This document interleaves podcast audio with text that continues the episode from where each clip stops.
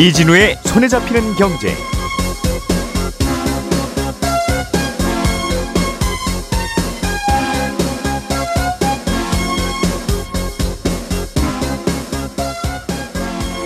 안녕하십니까 이진우입니다. 물가는 계속 오르고 은행 대출 이자는 좀 내렸어도 여전히 높고 어, 그러자 정부가 대책을 발표했습니다. 전기요금, 가스요금 인상 속도를 좀 늦추고 은행 이자 부담도 줄이겠다는 게 핵심인데 구체적으로 어떤 내용인지 자세히 들어보겠습니다. 병원에 가서 치료를 받고 실손보험금을 받으려면 절차가 좀 복잡하죠. 그래서 이 절차를 좀 단순하게 바꾸자는 얘기가 오래전부터 있었는데요. 이달 말에 국회가 관련 법안을 두고 심사에 들어갑니다. 과연 이번에는 국회의 문턱을 넘어서 실손보험 심사가 좀 간, 간편해질 수 있을지 이것도 좀 들어보겠습니다. 올해 재개발 재건축 예정 물량이 전국에 12만 가구입니다. 역대 최다 수준이 될 것 같은데 이런 가운데 서울주택도시보증공사 아, SH 아, 서울주택도시공사 SH도 노후 아파트 재건축을 활발하게 해서 현재 4만 세대 수준의 공급을 10만 세대까지 늘려보겠다는 계획을 발표했습니다. 아, 이 내용도 자세히 들어보죠. 2월 16일 목요일 손에 잡히는 경제 바로 시작합니다. 우리가 알던 사실 그 너머를 날카롭게 들여다봅니다. 평일 아침 7시 5분 김종배의 시선 집중.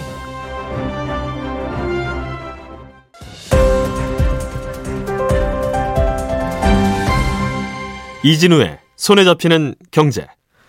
예, 오늘은 서울경제신문의 서은영 기자, 손에 잡히는 경제 박세훈 작가, 그리고 행복자산관리연구소 김현우 소장 이렇게 세 분과 함께 또 중요한 경제 뉴스들 정리해 봅니다. 세 분 어서 오십시오. 네, 안녕하세요. 자, 물가 대책. 네. 음, 물가가 오르고 뭐 그것 좀 잡으려고 금리가 올라가고 하는 건 음, 봄, 여름, 가을, 겨울 같이 네. 이게 막을 수 있는 건 아닌 것 같은데. 그렇습니다. 어, 일단은 물가 대책이 나왔으니까 핵심을 좀 이야기 들어보죠. 일단 핵심은 철도 요금이나 우편 요금 이런 정부가 관장하는 공공 요금은 동결을 하겠다라는 거고요. 그리고 가스 요금, 전기 요금 같은 에너지 요금 인상 속도를 늦추겠다라고 한 겁니다. 음, 정부가 정책 방향을 좀 바꾼 걸로 보이는데 정부가 작년 12월에 올해 전기 요금을 올리고 가스 요금은 안 올리면서 올해 2분기에는 가스 요금을 대폭 올리는 건 물론이고 전기 요금도 또 올리겠다. 이렇게 얘기를 했었거든요. 그러면 그러면서- 12월에 네, 작년 12월에 2분기에는 가스 요금, 전기 요금 많이 올릴 거다 이렇게 예고를 했었는데 올해 올해 올해. 네. 음, 근데 이제 올해 2분기 올리는 걸 좀 인상 속도를 늦추겠다 이렇게 얘기를 한 겁니다. 근데 어, 음. 작년 12월에 발표를 하면서 또 무슨 얘기를 했었냐면 올해는 그 전기요금이랑 가스요금을 작년에 올린 것보다 두 배 정도씩 올려야 한다. 이런 음. 내부 검토 보고서를 내기도 했었거든요. 네. 이제 그러다가 이제 이달 난방비 고지서가 이제 슬슬 집으로 배달이 되게 될 텐데 지난달만큼 나왔거나 더 나왔을 가능성이 높습니다. 왜냐하면 12월보다 1월이 더 추웠으니까요. 음, 근데 두 달 연속으로 난방비가 많이 나오다 보니까 이제 정부가 입장을 좀 바꾼 걸로 보입니다. 음, 그러면 당장 이제 다음 달부터는 2분기 전기 그리고 가스 요금을 어떻게 할지를 논의를 시작하게 될 텐데 예. 아마도 최소폭 인상 또는 동결을 할 가능성이 매우 큽니다. 예정으로는 계속 올해 올릴 거였는데 네, 작년에 못 올리고 재작년에 못 올리고 한 게 쌓여 있어서. 네, 근데 올리다 보니까 너무 너무 오른 거죠. 음, 부담이 갑자기 커지는 것 같으니 예, 다시 브레이크를 밟겠다. 그렇습니다. 그리고 이제 하반기 3, 4분기 들어서면 다시 요금 인상을 하게 될 텐데 보통 날씨가 따뜻해지면 난방비 이슈가 좀 잠잠해지거든요. 예. 그래서 이런 패턴을 염두에 두고 일단 2분기까지는 덜 올리거나 안 올리는 쪽으로 이야기를 한 게 아닌가 이런 지적도 나오고 있고요. 음, 문제는 그럼 과연 하반기에는 올릴 수 있을 것인가? 라는 점인데 예. 내년 4월에 국회의원 뽑는 선거가 있거든요. 그렇죠. 그럼 2분기에 덜 올린 만큼을 3, 4분기에 올려야 하면 음. 부담이 더 클 텐데 예. 선거 앞두고 과연 요금을 올릴 수 있을 것인가? 라는 지적이 나오는 겁니다. 음, 그러면 총선 때문에 하반기에도 못 올리면 총선 끝나고 내년 2분기에나 인상이 가능할 텐데 음, 이렇게 되면 그때까지 또 에너지 공기업들 적자가 커지는 걸 막을 수 없는 거고요. 예. 올리게 되면 이제 총선 이후에 요금이 지금까지 안 올린 게 또 좀 누적이 돼서 나오다 보니까 요금이 더 많이 오른 고지서가 집으로 배달이 될 수밖에 없는 구조입니다. 근데 그동안 정부하고 여당은 이전 정부가 시장 논리 안 따르고 요금을 묶어놓는 포퓰리즘이 문제였다라고 음. 주장을 해왔었는데 정부도 이제 이 비판에서 자유롭기는 좀 힘들어진 겁니다. 이번에 묶는다면 네, 생각해 보면 가스 석유 요금하고 총선 일정하고는 아무 관계가 없는 건데 없습니다. 자연 법칙도 아니고 네, 근데 참 여기저기서 관, 관련이 생겨요 이렇게. 그렇습니다. 그래서 아 이거는 이거 일단은 유권자들이 네. 어느 쪽 정부든 간에 네. 물가 오르는 거를 이게 이제 정부 탓이다라고 바로 그 화살을 돌리는 건 좀 자제해 주면 좋겠다 하는 네. 생각이. 아 그래야 정부도 올릴 요금 올리고 어, 막을 요금 맞고 그러죠. 그렇습니다. 음. 그러다 보니 항상 그때그때 대응하는 임기응변식. 네. 이 되다 보니 부작용 항상 뒤로 가고. 그렇죠. 음. 눈덩이처럼 되는 거죠. 그게 뭐 우리가 잘못한 게 아니잖아요. 그 왼쪽 정부든 오른쪽 정부든 가스 요금 올라간 게. 어쨌든 음. 좀 가- 물- 물가가 가파르게 좀 오를 것 같다. 작년에 재작년에 못 오른 것 때문에 네. 그건 좀 다시 브레이크가 걸릴 것 같다는 거군요. 그렇습니다. 음, 알겠습니다. 은행들의 과점 체계를 깨겠다는 이야기도 한 것 같은데 정부가 예. 무슨 얘기입니까 이건? 어, 일단은 어떻게 깨겠다라는 건지는 알 수가 없습니다. 예. 왜냐하면 앞으로 그렇게 하겠다, 어, 과점 체계를 깨겠다라는 선언에 그쳐서 뭘 음. 어떻게 하겠다는 건 얘기가 안 나왔거든요. 다만 지금 나오는 얘기로는 영국 사례를 좀 주목하고 있는 것 같아요.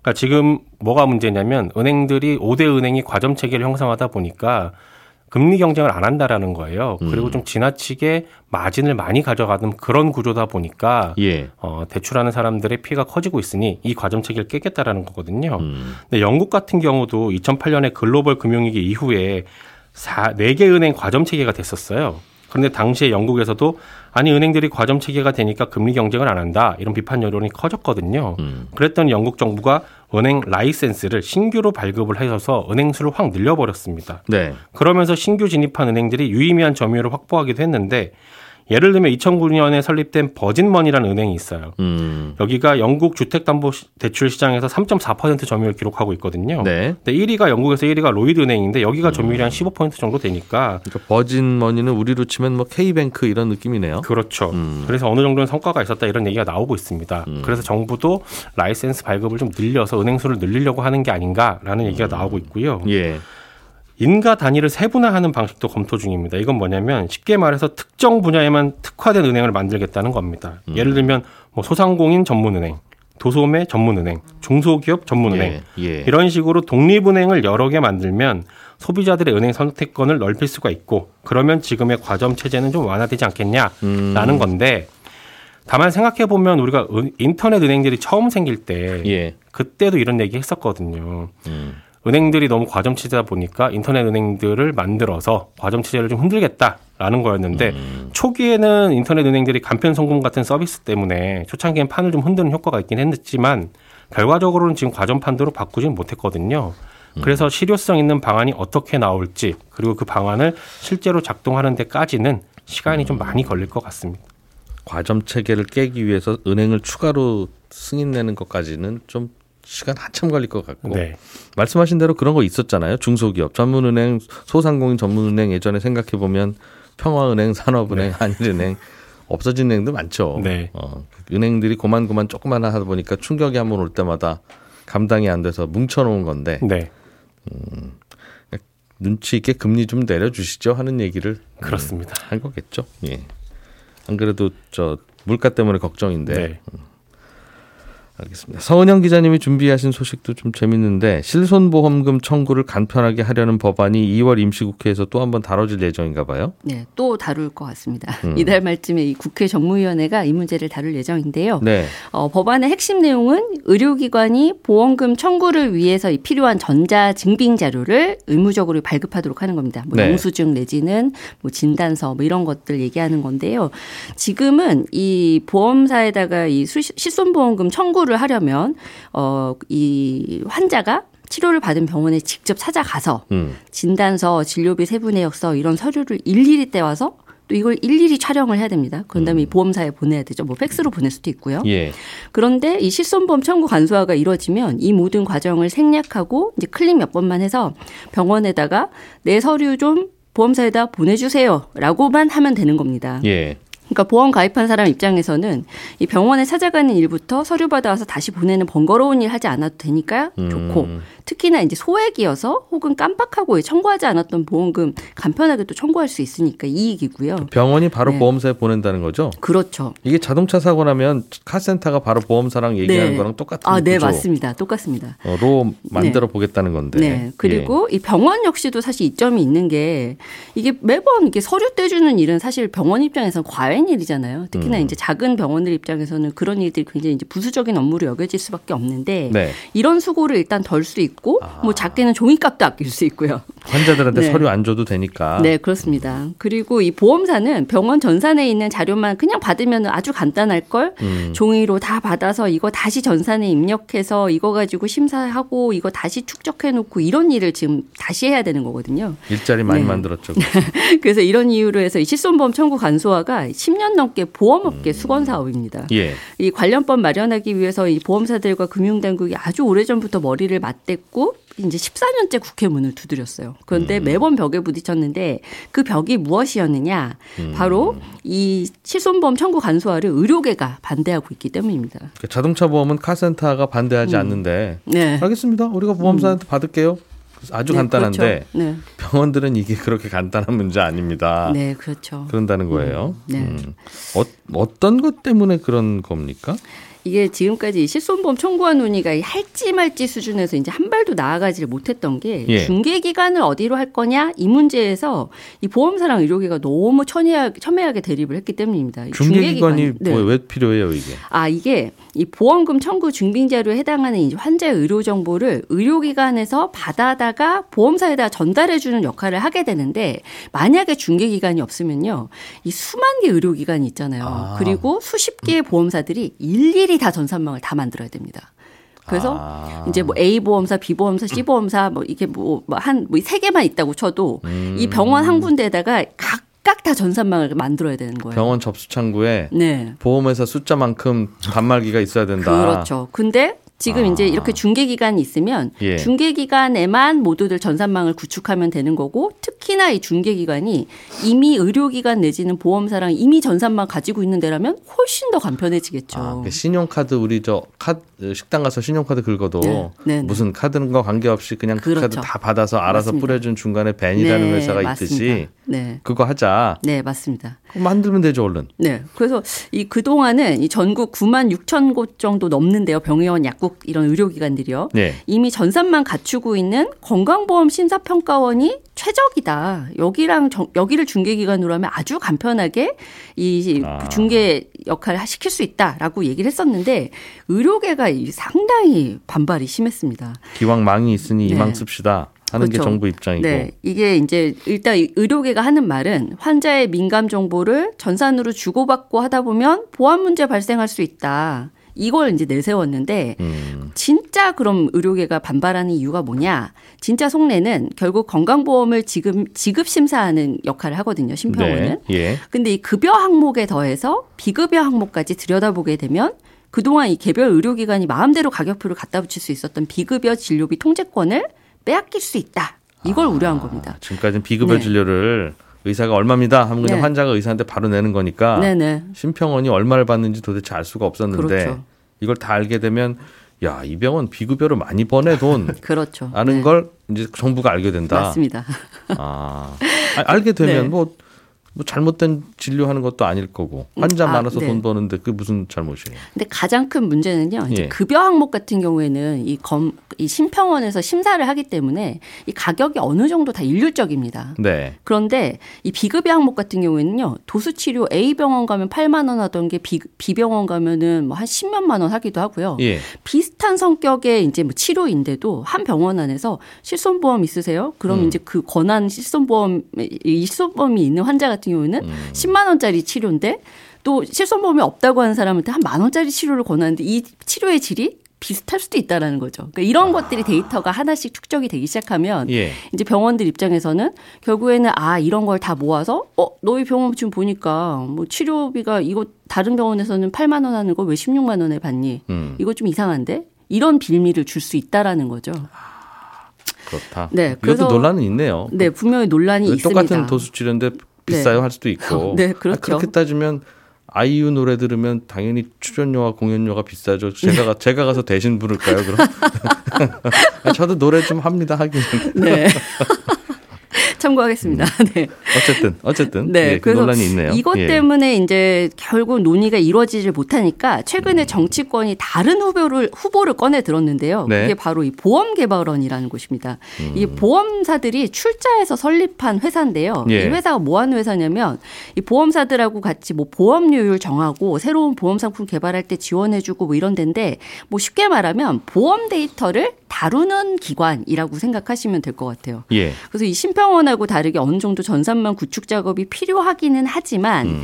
이 의료기관 입장에서는 뭐 심평원처럼 건강보험 시- 지급 심사하는 곳이 아니니까 거부감이 덜할 훨씬. 덜하지 않겠느냐라고 보는 겁니다. 그러니까 기왕 있는 그 건강보험 심사평가원 단말기는 의사들이 불신하니까 못 쓰고 네, 그렇죠. 그, 럼 애플페이 쓸 때 뭐 하나 깔아야 된다고 하는 것처럼 네. 뭐 하나 깔긴 깔아야 되는데 네. 그걸 그럼 보험회사들이 마음 편하게 생각하는 보험 개발원이 깔게 하자. 네, 그렇습니다. 그럼 이제 의사들도 그건 좋다 하는 겁니까? 아, 물론 이 의료계는 심평원의 대안으로 이 급부상한 보험 개발원에 대해서도 이것도 보안 문제는 여전히 있다라고 하면서 부적절하다는 입장을 고수하고는 있긴 합니다. 아, 다만 이번에 이 의료계가 계속 거부해도 입법 절차 밟아버리면 그만이야 이런 말이 나올 정도로 정부랑 여당의 의지가 상당히 강합니다. 예. 이 실손보험금 청구 간소화는 윤석열 대통령의 공약이기도 하고요. 여야 모두 이견이 없는 사안입니다. 의- 국회의원들도 다 소비자니까. 네, 그렇죠. 실손보험 청구해 보셨겠죠. 네. 그리고 게다가 이 최근 들어서 이 법제화 가능성이 좀 한층 높아졌다고 보는 이유가 의료계의 태도가 특히나 이제 온도가 이전과는 좀 다르다라고들 하는 겁니다. 일단 예전에는 논의 테이블에 참여하는 것조차 거부했는데 지금은 일단 민간이 함께하는 이 테스크포스에 참여를 하고는 있고요. 음. 또 의료계 중 일부긴 하지만 이 대한 한의사협회가 반대 입장 철회하고 찬성으로 돌아서기도 했거든요. 그래서 예. 아무래도 이제 이 보험 개발원이 대안으로 좀 부상한 이상 음. 조금 더 논의가 나아갈 수 있지 않겠냐라는 기대감이 무르익는 겁니다. 그러니까 건강보험 심사평가원이 하는 건 반대다라고 하는 네. 의료계 목소리는 이해도 되고 너무 결사적이었는데 음. 보험개발원이 하는 것까지도 막으면 저건 너무 그러시는 거 아닙니까 하는 여론이 있을 수 있다는 음. 맞습니다. 거죠. 네. 그렇게 뭐 실손보험이야 보험회사가 소비자 주는 거니까 음. 그걸 굳이 의료계가 반대할 건 없는데 그동안 이런저런 그 의료 서비스에 대한 가격을 놓고 너무 네, 통제받았다는 맞습니다. 네. 그런 그동안의 불만이 여기로 이제 튀는 것 같기도 음. 하네요. 네. 자 김현우 소장님, 네. 음, 재건축 재개발 물량이 계속 전국적으로 늘어나고 있다. 네, 그렇습니다. 뉴스입니까? 네. 음. 분양 시장 안 좋다 안 좋다 뭐 미분양 우려된다라고 하는데 네. 재개발 재건축은 크게 에, 늘어났습니다. 그러니까 올해 분양이 계획돼 있는 물량이 27만 세대인데 그 중에 47% 넘는 물량이 재개발 재건축이에요. 네. 그러니까 2000년 이후로 가장 많은 수준인데 이게 각종 규제가 최근에 많이 완화되다 보니까 상대적으로 입지가 좋은 곳에서 어, 재건축이 일어난다 이렇게 해석할 수도 있지만 이게 그만큼 분양 시장이 안 좋다라는 것의 반증일 수도 있습니다. 그러니까 물량 쏟아진다는 말이랄 수 있다는 거죠. 어, 일단 재건축 같은 경우는 일반 분양하고는 좀 다르게 일반적으로 조합원들이 어느 일정 부분 수준 이상을 갖고 있잖아요. 네. 그러니까 절반 이상은 어, 조합원들이 분양을 받아가기 때문에 그만큼 음. 청약 수요가 확보됐다라고 볼 수가 있는 거죠. 건설사 입장에서는 그냥 생 땅을 사가지고 건물을 짓고 하는 것에서는 청약 수요를 기대하기가 이제 맨 땅에서부터 기대해야 되는데 허허벌판에 아파트 지으면 그거 다 팔아야 되는데 그렇죠. 재건축하면 이미 갖고 계셨던 분들한테는 나눠만 드리면 되는 거니까 네, 가격 책정만 잘 하면 되고 남는 물량 조금만 팔면 되니 부담이 적다. 부담이 적은 거죠. 예. 그러다 보니까 일반 이 허허벌판을 짓는 것보다는 이쪽으로 물, 이 물량이 몰리는 거 아닌가, 재건축 음. 재개발이 활발하게 일어난 거 아닌가 해석이 되는데, 네. 요거는 이제 어디에서 그런 물량이 늘고 줄었는지를 봐도 좀 짐작이 됩니다. 음. 그러니까 서울이나 부산 같은 대도시라든가 수도권 중에서도 광명하고 성남시는 기존에 비해서 크게 늘었어요. 음. 재개발 재건축이. 그런데 인천 같은 경우에는 분양 물량도 많다 보니까 아, 작년에 비해서 오히려 줄어들었습니다. 그러니까 분양 시장이 어렵다 보니까 건설사들도 어, 어느 정도 수요는 확보되고 인프라가 갖춰져서 일반 분양 수요가 기대되는 곳들은 조금 재개발 재건축을 그나마 하려고 어, 힘을 기울이고 있고 음. 어, 그런 상황인데 이것도 사실 흥행을 따져 보려면은 예, 분양가가 가장 중요한 요건이 될 것 같아요. 근데 요번에 민간 택지에 대한 분양가 상한제 요 지역도 다 해제하겠다라고 예, 정부가 밝혔으니까 그에 따라서 분양가를 어떻게 정하느냐 아, 요게 이제 핵심이 될 것 같습니다. 그러니까 올해 분양이 계획된 물량이 꽤 많다. 재건축 재개발에서. 네. 올해 분양이 계획돼 있으려면 지난 한 3, 4년간 계속 열심히 추진이 됐어야 되는 거고. 그렇죠. 지난 3, 4년간 부동산 경기 뜨거웠으니까 네. 열심히 잘 추진됐던 게 음. 음, 이제 다들 이제 몰려오신다 네. 하는 걸 텐데 분위기는 많이 바뀌어서 그 네. 사이에. 이걸 계획대로 할지 어쩔지는 또 음. 지켜봐야 됩니다. 네. 하여튼 그래서 이 재건축 재개발은 계속 잘 돼야 물량 공급이 될 텐데 네. 이렇게 경기가 나빠지면 방금 말씀하신 대로 진도가 잘 안 나가고 네. 경기가 좋을 때는 진도는 나가는데 이제 정부가 막 규제를 말라 하니까 또 거기서 브레이크가 걸리고 네. 그래서 계속 밀리고 밀리고 그러는 것 같긴 합니다. SH도 재건축을 통해서 10만 가구를 추가로 공급하겠다는 계획을 발표했네요. 네, 그렇습니다. 이건 뭡니까? 이건 얼마 전에 뭐 일기 신도시법이라고 하는 법을 이제 예, 입법을 하겠다, 이 특별법을 추진하겠다라는 발표는 정부에서 있었죠. 네. 그러니까 일기 신도시 대상으로 사실 에, 택지 조성 사업 완료 후에 20년 지난 이 100만 제곱미터 이상 택지니까 일기 신도시만 한정이 되는데 음. SH도 여기에 발맞춰서 SH가 보유하고 있는 30년 이상 된 노후 아파트들을 재건축하겠다 이렇게 밝혔습니다. 이게 아, 현재 SH가 보유하고 있는 아파트 중에 30년 이상 된 아파트가 4만 세대 정도 되는데 음. 이 아파트들을 용적률을 상향하면, 상향하면서 재건축하게 되면 여기에 이제 6만 세대를 더 음. 올릴 수가 있고 그럼 10만 세대를 총 공급할 수가 있는데 보통 우리가 서울에는 이제 더 이상 주택 지을 곳 없다 이렇게 보는 시각이 많잖아요. 예. 아, 그런데 SH 입장에서는 임대주택으로 보유하고 있는 이런 집을 허물면 네. 충분히 공급할 수 있고 아 이게 서울 한복판 여기저기 있다는 거예요? 여기저기 많은 요소 요소에 있습니다. 음. 주요 지역에. 그래서 그런 임대주택을 허물게 됐을 때 아, 새롭게 공급되는 즉 4만 세대를 허물고 6만 세대가 추가로 공급되면 예. 기존의 4만 세대 임대 물량은 그대로 확보를 해두고 음. 늘어나는 6만 세대 물량은 뭐 토지 임대부 주택 그러니까 건물만 분양하는 식으로도 공급할 수 있다 이런 안을 가지고 있는 겁니다.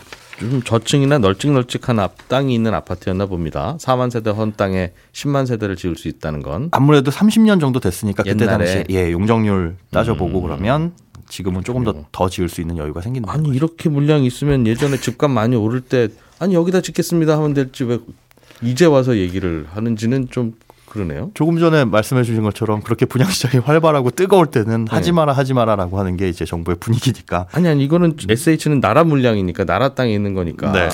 우리 공급이 안타깝게 줄다, 줄어들고 있다고 해서 아, 정부가 없는 땅 다 긁어 모아서 여기서 집 지으면 되니 여러분 안심하십시오 했는데 그러게요.